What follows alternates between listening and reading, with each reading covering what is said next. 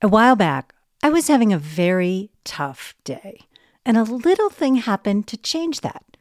Amit Kapoor emailed me with a link to their latest episode of Famous and Gravy, the podcast he co hosts with producer Michael Osborne. As you'll hear, this podcast starts like a game show, and I'd been a contestant. Take a listen. Her 1970s TV show was a balm to widespread anxieties about women in the workforce her character faced such issues as equal pay, birth control, and sexual independence. I mean, 1970s, I'm thinking like Mary Tyler Moore and Rhoda. Not Mary Tyler Moore, is it? Mary Tyler Moore. Today's dead celebrity is Mary Tyler Moore. That's right. The show I'm deconstructing today is about dead celebrities. Famous and Gravy is hilarious and philosophical, funny and thought provoking. It's about life's biggest questions. That day, I listened to all the things I didn't know about Mary Tyler Moore's life and to Michael and Amit reflecting on it, which led them to reflect on their own lives, which led me to reflect on mine, which is actually the point of Famous and Gravy, along with entertaining the heck out of us. This Sound Judgment episode is the last one of the season before we take a hiatus to plan our next one, which will be bigger and better than ever. So it feels appropriate to end with a show that that day lifted my mood like a hot air balloon, partly because what we all need sometimes is a good laugh. So here's an episode to take you into summer. You'll learn a lot about creative constraints and how crafting an extremely structured show can make audio storytelling easier, more efficient, and more creative. You'll learn a fresh approach to co hosting and you'll learn how to hook your listener in the first 30 seconds and equally important, how to end episodes in a way that keeps your listeners coming back. This is Sound Judgment, where we investigate just what it takes to become a beloved podcast host by pulling apart one episode at a time together. I'm Elaine Appleton Grant. Storytellers, did you know that Sound Judgment is also a free newsletter? Every two weeks, get storytelling, hosting, and journalism strategies taken straight from the on the ground experiences of today's best audio makers, no matter the genre. Newsletters feature examples for you to try in your studio, essays on the challenges and rewards of this craft, and news about fellow audio creatives making the kind of work we all aspire to. Sign up free at podcastallies.com. Welcome, Michael Osborne and Amit Kapoor. I am so excited to have you here. Excited to be here. Thank you for inviting us on, Elaine. Very excited, Elaine. Thank you. So, you have now produced more than 50 episodes. What has been your biggest creative challenge so far? Yeah, we deal with a, a, seemingly serious subject, which is somebody that has passed away recently. Uh, but really, our North Star and why people keep tuning in is the fun and the intrigue. Mm. We talk about trauma, we talk about grief, but to always return and make it fun and entertaining is is not an easy thing to marry. And I think it took us a while and we're continuing to evolve into that groove to find that that sort of perfect mix between informative, respectful, but above all fun and entertaining it's a hard show to describe in some ways. Like one question that's come up for us a few times is how do you categorize the show? And there was a time earlier in our history where I was like, I think this should go into self help. Uh, and that got laughed down really quickly. This is not a self help show. It's now categorized in TV and entertainment, which I think is right. It's self help for me, though, and I think it's self help for Amit. And I hope it's a kind of um, subversive form of self help for the listener that, you know, it, this is meant to be a kind of brainstorm on what do you wish you were doing with your life? And what are virtues that you admire or dreams that you aspire to achieve?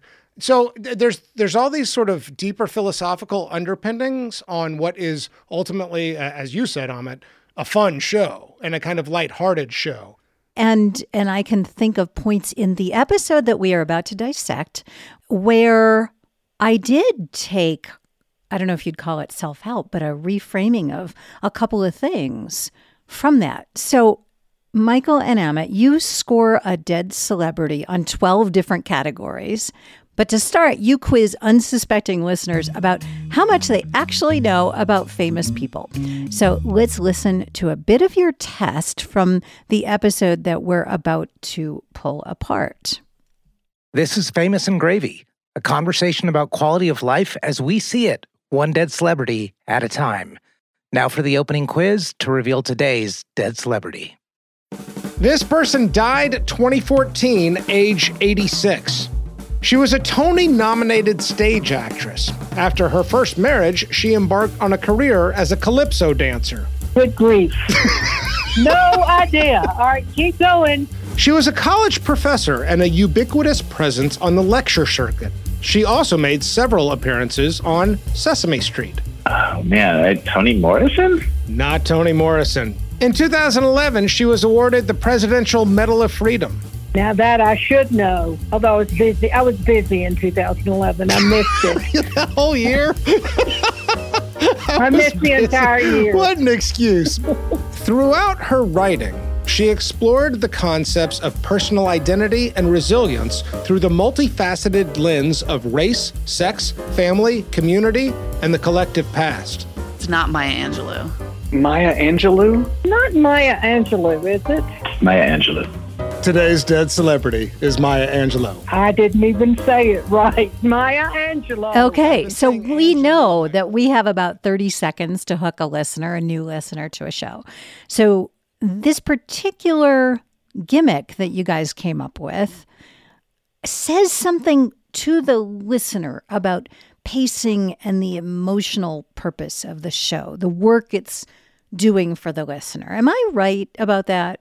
Yeah, I think I, I think 100%. It's tone setting. It's like when an athlete has walk-up music. You know, baseball players choose a song to walk up and that's what this is doing is saying, yes, this is a show that is dealing with people that have recently died, but this is above all going to be a, a fun and pleasurable experience.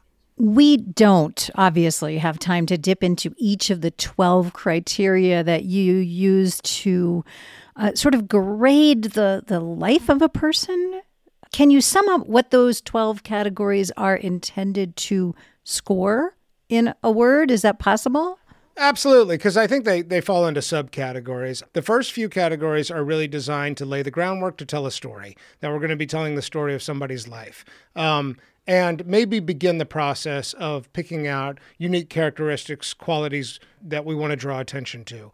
There's another set of categories that are really about statistics, in a sense, data. Um, you know, what is known about this person. And then I think that the second half of the show is in many ways where we go a level deeper in terms of empathetic imagining, where we really try and get into the shoes. What would it have been like to have been this person? All of that sets the ground for the driving question of every episode, which is a, a very simple binary do you want this life? Yes or no? Um, so all of it's sort of meant to build an argument both for and against along the way. It is a very very intricate structure. Totally. And and i've it that's new for me. I've never developed a podcast that is so built on category segments and structure this way. Uh, and i've got to say i've come to love it because it the once you sort of get it in a place where you like the structure, it just does so much work for you that by the time Amit and I sit down to record, I just have high confidence that we're going to get good tape every time. Um, so it was really Amit who had an insight around categories. I wanted to ask Michael and Amit about the 12 categories that they use in every episode to examine a celebrity's life. We started by touching on category number one. They grade the first line of the person's obituary. Storytellers, I've talked in other episodes about hooking your listener in the first 30 seconds. But another focus is the strategy that you employ for showing listeners why they should stick around. How do you persuade them it will be worth their time to listen to the rest of the episode? Take a listen to this clip. Category one grading the first line of their obituary. Maya Angelou, whose landmark book of 1969, I Know Why the Caged Bird Sings, a lyrical, unsparing account of her childhood in the Jim Crow South was among the first autobiographies by a 20th century Black woman to reach a wide general readership, died on Wednesday at her home in Winston-Salem, North Carolina. She was 86. I guess they just had to pick one thing. That is like the challenge of this first line. I mean, they get into all the other stuff in the rest of the article, but in terms of the first line, you got to pick one thing, right? The thing is, there's like 30 mega things. Right. And grading the, the first line of the obit sets the stage for what we're about to dive into. There's that intrigue that Michael and Amit mentioned. In that first attempt to grade the obit, we hear the two hosts' different interpretations of the same question. It's interesting, it's fun, and they're creating an expectation for their listeners about their own relationship. But let's listen to Michael's reasoning for why they do this. The other thing that it really does for me, though, and I think Amit, you'd agree with this, is that it begins to differentiate the sort of what is known about this person versus how we feel about this person. We take the first line from the New York Times and and we're calling that a sort of standard of objectivity. Here's what you know this person for and here's the language we're going to use to remember them. And then when we start picking that apart, what do you like about these words? How do you feel about it? Is it accurate? Is it eloquent? Is it uh, lofty? Does it have these desirable qualities that sets the scene for the conversation that follows after? It also just gives a great overview of the story, you know, before we've even talked anymore. So it just does a lot of work for us. I like that focus on what can do a lot of work in a short period of time. And I think that makes sense. And of course, from a feature writing standpoint, and I always look at things that way because I was in magazines for about 15 years before I went into audio is that you know you are looking at the first line and what kind of work does that first line do for people? And does it grab you sort of like the first 30 seconds? It's all about hooking you and then the rest of it is about keeping you there. And which is very much what sound judgment mm-hmm. really is about is how do we how do we keep people there? And so you guys have already identified a few really interesting things you know this very structured approach the the buddy podcast, which yeah. we'll get to, and then you know this cross between very serious stuff and entertainment and fun. You're doing a lot of work with these episodes, which I admire. But it's fun. What do you think? It, the more work the producer, the host does for you as a listener, the more fun and easy it is to listen to. Absolutely. Yeah, 100%. No question about it. Creativity em- emerges from constraint. So, what we've done with our show is hardwire all these rules for what's going to happen episode to episode. And counterintuitively, that allows us a tremendous amount of room for spontaneity and innovation and tangents and unexpected directions. I guess one of the lessons for me about Famous and Gravy is that the more you narrow the directions and and give yourself clear instructions, um, the more you can optimize to bring those great conversations out. Could not agree more with the necessity for creative guardrails. So, as I said, I'm not going to go through all 12 criteria, but we are going to do number two next because I just mentioned being a feature writer. It functions sort of like a nut graph for a feature writer. So, the lead hooks you, and then in the nut graph, you're going to tell us, listeners, why we care about this topic, this person right now, why it's relevant to us. And that seems to me to be the function of number two, which is five things I love about you. So let's listen to just the first of the five things with Maya. Category two Five things I love about you. Here, Amit and I work together to come up with five reasons why we love this person, why we ought to be talking about them in the first place. Why don't you do it, man? You take it. So, number one, I'm going to go Marvel superhero. So, this has to do with her origin story, which is largely sad and, and very tragic. And I wasn't fully aware of the story until getting into this episode. At the age of seven, she had been raped by her mother's boyfriend. And she had told only one person about it, which was her brother. She was afraid to tell other people. And it eventually her, her brother told other members of the family, and it got to her uncles. And the next day, the police show up at her house. They were reporting that this person who had spent one night in jail for the rape of a seven year old Maya Angelou had been killed, had been kicked to death. Her response, as she says, in my seven year old mind, was that my voice can kill. And her response to that was she goes mute, meaning she actually does not speak a word for five years because she is afraid that if she opens her mouth, people will die. This becomes her educational period. There are tons of stories about celebrities. Uh, after all, that's practically the definition of being a celebrity. So, how are you choosing what's most relevant? Uh, tell me about about the behind the scenes how you came up with this. Uh, it's a story I never knew, and it really moved me. I think because of the fact that as as that clip goes on, I say what emerged from that is one of the greatest orators of our time. And what I guess I found so impressive is it, could have been the end of the story right there. You could have lived out a a very sad and traumatic life. And the turnaround, her ability to leverage that as a power and later influence the entire world with her voice was just so moving to me and frankly inspirational.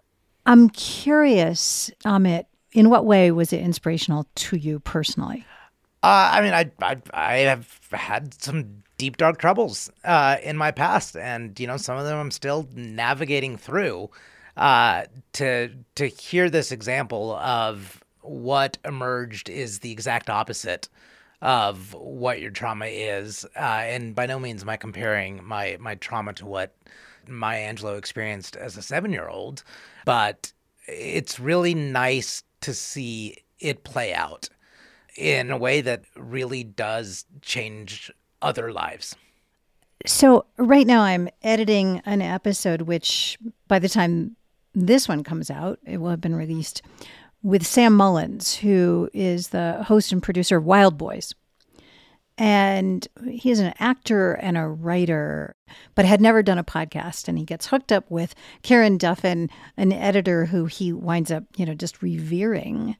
And I said, What did you learn about writing? You had been writing for 15, 16 years at that point. And one of the things that he said is that at every point along the way, they were looking not just at plot, this is a limited series narrative mystery, but at every beat along the way, how do we want the listener to feel?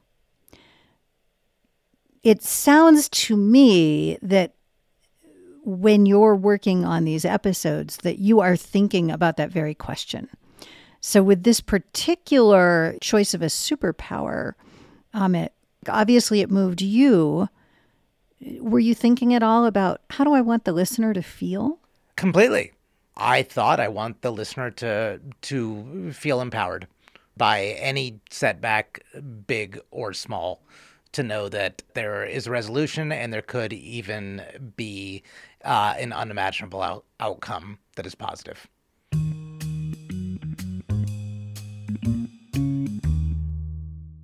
What I want to do now is shift to talking about how you two work together as co hosts. And I'm very informed on this question by a couple of episodes that I have done with other co hosts. I had um, Sarah Stewart Holland and Beth Silvers on. They're the co hosts of Pantsuit Politics, which is a show I, I love, and they're delightful. And I had observed, and they completely agreed with this, that actually what they said was the reason the show works is because they are very different. They work together really well, but they're very different in many ways. And I just want to play something for you. Category nine outgoing message. Like Man in the Mirror, how do we think they felt about the sound of their own voice when they heard it on an answering machine or outgoing voicemail? Also, would they have had the humility to use it uh, when the, and record their themselves on their outgoing message, or would they use the default setting? I wrote, "Are you kidding me?" Yes and yes. Do you take issue with that? I do. Fuck me. All time are you just one of the all- contrarian? No, really? no. Doing- Okay. all one right, of the let's hear it. all-time greatest voices. Let's not forget she said at the age of 7 my words can kill. Yeah. She also said that mutism is an addiction. You know, it is her defense mechanism. Even after Martin Luther King Jr. died on her birthday, she went mute again for 5 days. She does Yeah, until harbor- James Baldwin came and knocked on her door and said, "You need to come meet my writer friends." And then out of that comes Cage Bird. Yeah, and then she became Yeah. one of the great orators of our time in the ways she delivered poems, the way she delivered speeches.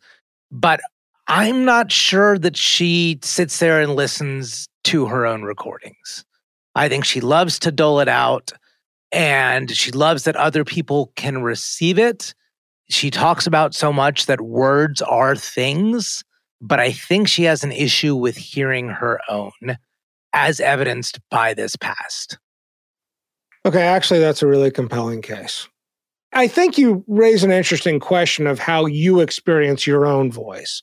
And I also think you're really right to point to the mutism and the choice to be silent. I don't know if that totally translates into I don't like my voice. So I'm sticking with my yes because I think that she appreciates the power of it. And I also know that you don't like it much when I go back on what I said. So I found that interesting because, um, you know, you were disagreeing. It was not the first time you disagreed, but in many cases you agreed. Um, uh, so tell me about both the sort of natural relationship that you have on the mic with each other and anything that you have learned about being intentional behind the mic with each other to make the co hosting work well. I mean, I think the first thing that we do that actually makes this work well is we don't talk very much prior to recording an episode. We do our independent research and then we come to the table and we don't know what the other one has learned, what's on their mind. And so that everything you hear in an episode about something we disagree on or that we talk through each other is purely happening and playing out in that moment. I think to your question about agreement, disagreement, I mean, I think that one of the things I know I admire about you, and I suspect you, you know, respect in me, is that we are open to different arguments, like lines of arguments. I, I appreciate a good conversation where somebody changes the way I think about an issue, a topic, or an individual. And, you know, even even to hear that clip of how Maya Angelou felt about her voice, I know my quick reaction was, Are you kidding? This is one of the great American voices of the 20th century. Of course she loved it. To hear you say, Do not forget her relationship with her voice, you know, her early childhood trauma, this whole idea of mutism. I mean, that's very persuasive. Uh, That's the kind of thing that, you know, I don't know if it, it changes my answer to how I would respond in that category, but it's a good argument. And yeah, I mean, that's certainly something I look forward to and trust you to come up with. Yeah, and I, I would add to it that I think foundationally it, it is friendship, right? That's what allows us to disagree. We were friends for 10 years before we ever worked together. And I, I feel very free to to disagree with Michael. I enjoy it. Yeah. And I think he enjoys disagreeing with me. We don't do it for the sake of disagreeing. If we agree, we agree. If we disagree, we do. And sometimes it makes great tape, sometimes it doesn't. But it's purely authentic and playing out at that time. It's two friends working something out. You wrap it up every episode with Would you have wanted this person's life? And here in this episode, Michael, you graciously cede the final word to Amit because, as you say, you have a feeling he's going to say something interesting. And now I know from our conversation that you didn't know what it was going to be, but he does. And so let's listen to this clip at the end of your episode. Amit, you are Maya Angelou. You have died and you stand before St. Peter, the Unitarian proxy for the afterlife. Make your pitch. Why should you be let in? Has anybody ever told you how important you are? That really is my life's work. Through my writings, my speeches, my advocacy, I wanted everyone to know that they were important. If a word I wrote resonated, if a story from my life resonated, if a piece of wisdom resonated, it should resonate to that deep part of the body where somebody realizes that they are an individual living human being who is important. The sum of all history has led to their being alive right now. And there is nothing more important, more beautiful, more fragile, and more celebrated than that. So, St. Peter, I am important. You're important. Everyone that's still down there is very, very important. Let me in. That is very, very moving. And Amit, I want to know the genesis of, you know, what turns out to be a little speech. Had you planned this? Was it spontaneous? Tell me about that. A hundred percent spontaneous, and it's it's the culmination of everything I learned in the recording leading up to that. So those words were not just what I felt; a lot of it is just what I learned from Michael and what he brought to the table. And so it's our collective output, I think, that just happens to be voiced by me.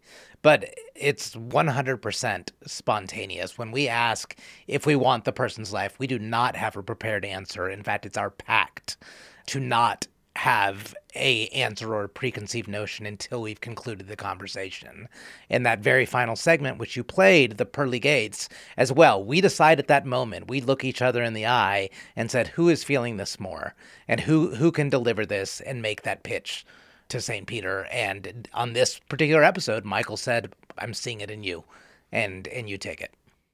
Take me back to the conversation where you guys went, let's not just ask the question, would you want her life.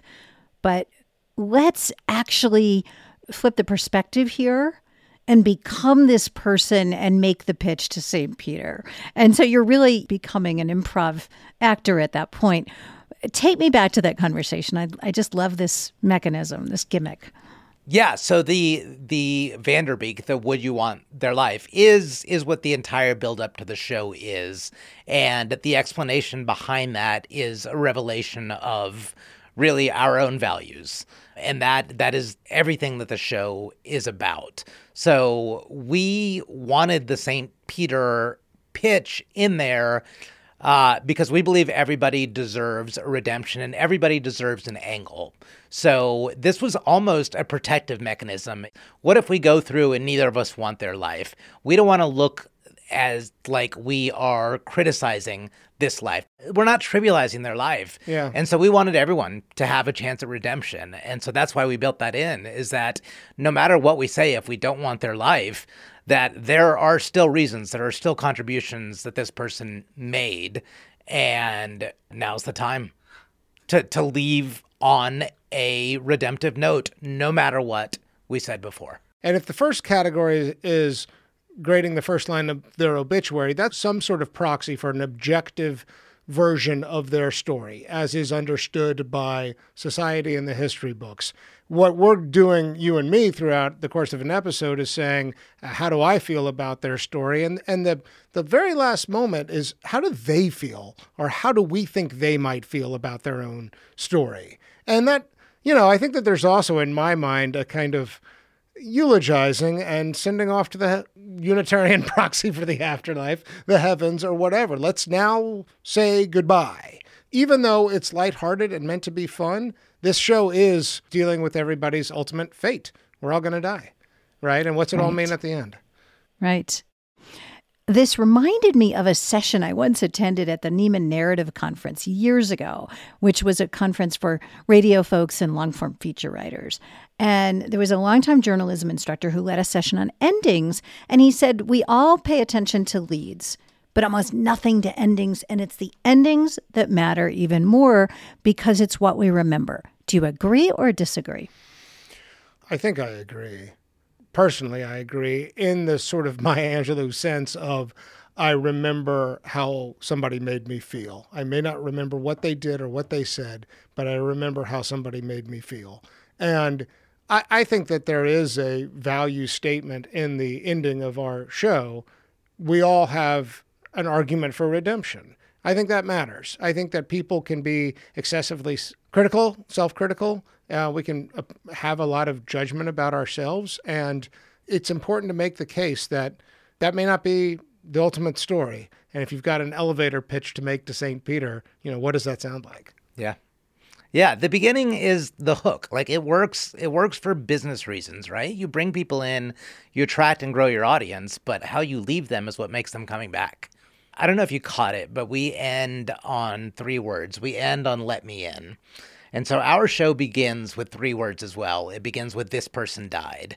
So every single one of those, wherever we're at, 52, 53 episodes, starts with three words and ends with three words. And that is perfectly intentional.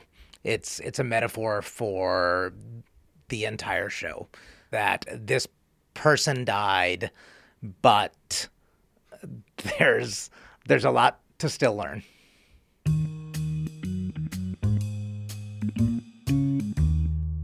Okay, let's do just two quick lightning round questions. The first question is Who is your dream guest for sound judgment? I'm very interested to see if you could ever get Michael Hobbs to uh, participate in your show. Michael Hobbs co created You're Wrong About. He's since done Maintenance Phase. And the show that I've been really into lately is If Books Could Kill. Um, there are things about Michael Hobbs that I don't always love, but I feel like there is a, a really interesting and frankly inspiring attitude about what it means to be a host. There's a lot to learn from there. That sounds really interesting. Really interesting. Amit? Uh, I think I'll go with Scott Galloway.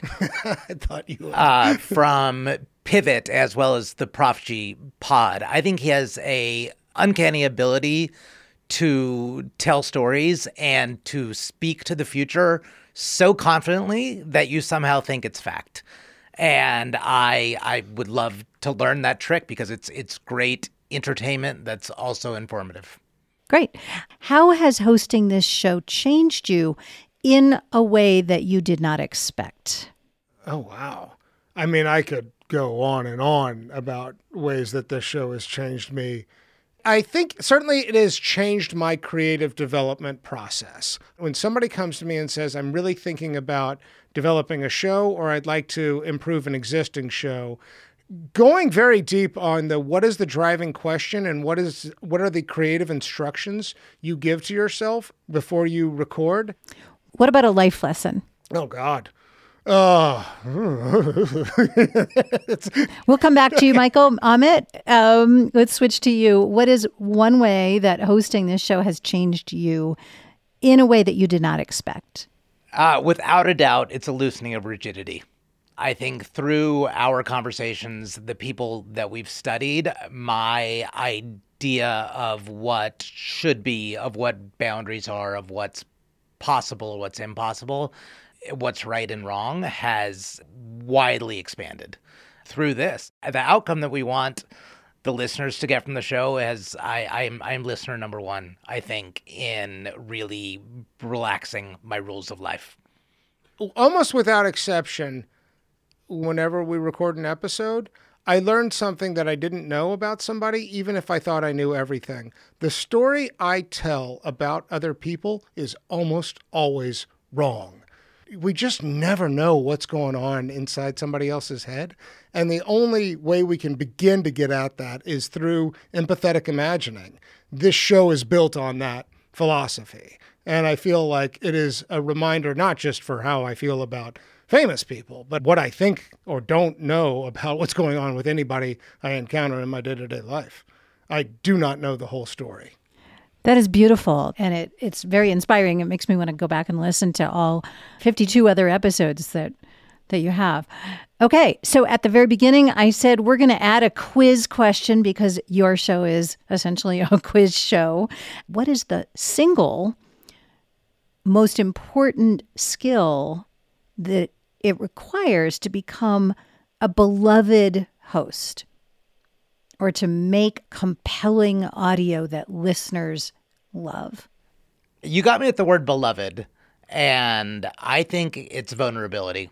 I think it's bringing your entire self to it, being willing to air yourself, is certainly in the case of our show, um, and just not being guarded, being completely open and out there. Why? Uh, believability, relatability. If you want to be in a room with somebody, if you want to befriend somebody, if you believe them as a real person, I think you're much more likely to want to listen to them. That's beautiful. That is beautiful. Thank you. This was this was really delightful. I really enjoyed it. Thanks, Elaine. I love your show and uh, thrilled to to be on. So thank you for inviting us. Yes, thank you.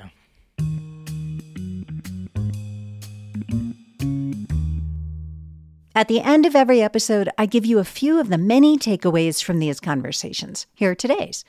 One, Famous and Gravy has one of the strongest structural foundations for a show I've ever seen. By splitting each episode into 12 distinct categories, they have a blueprint for every episode before they start. Michael describes this structure as creative constraints, which help ignite creativity. We need those creative guardrails. Moreover, listeners know exactly what to expect, and this has big implications for the next takeaway. Two, there's a destination in every episode. Everything leads to the final question Will St. Peter let them in? Or really, would you want this dead celebrity's life? Once you know that question is coming, you'll listen to the whole episode because you have to find out the answer. Three, beginnings hook people. As Amit says, the beginning is the hook. It works for business reasons. You bring people in, you attract them, you grow your audience but how you leave them at the end is what makes them keep coming back. We tend to ignore endings because they're hard. Let's pay closer attention to the end. Four, Finally, packaging your episode well can mean the difference between audience stagnation and growth. It's as important as producing a great show. Amit and Michael had trouble deciding where in Apple's list of podcast categories it belonged. Was Famous and Gravy a self help show, comedy? What do you do with a funny philosophical show about dead people? When they finally landed on entertainment and TV as their category, the marketing fell into place and growth shot up. That's all for today.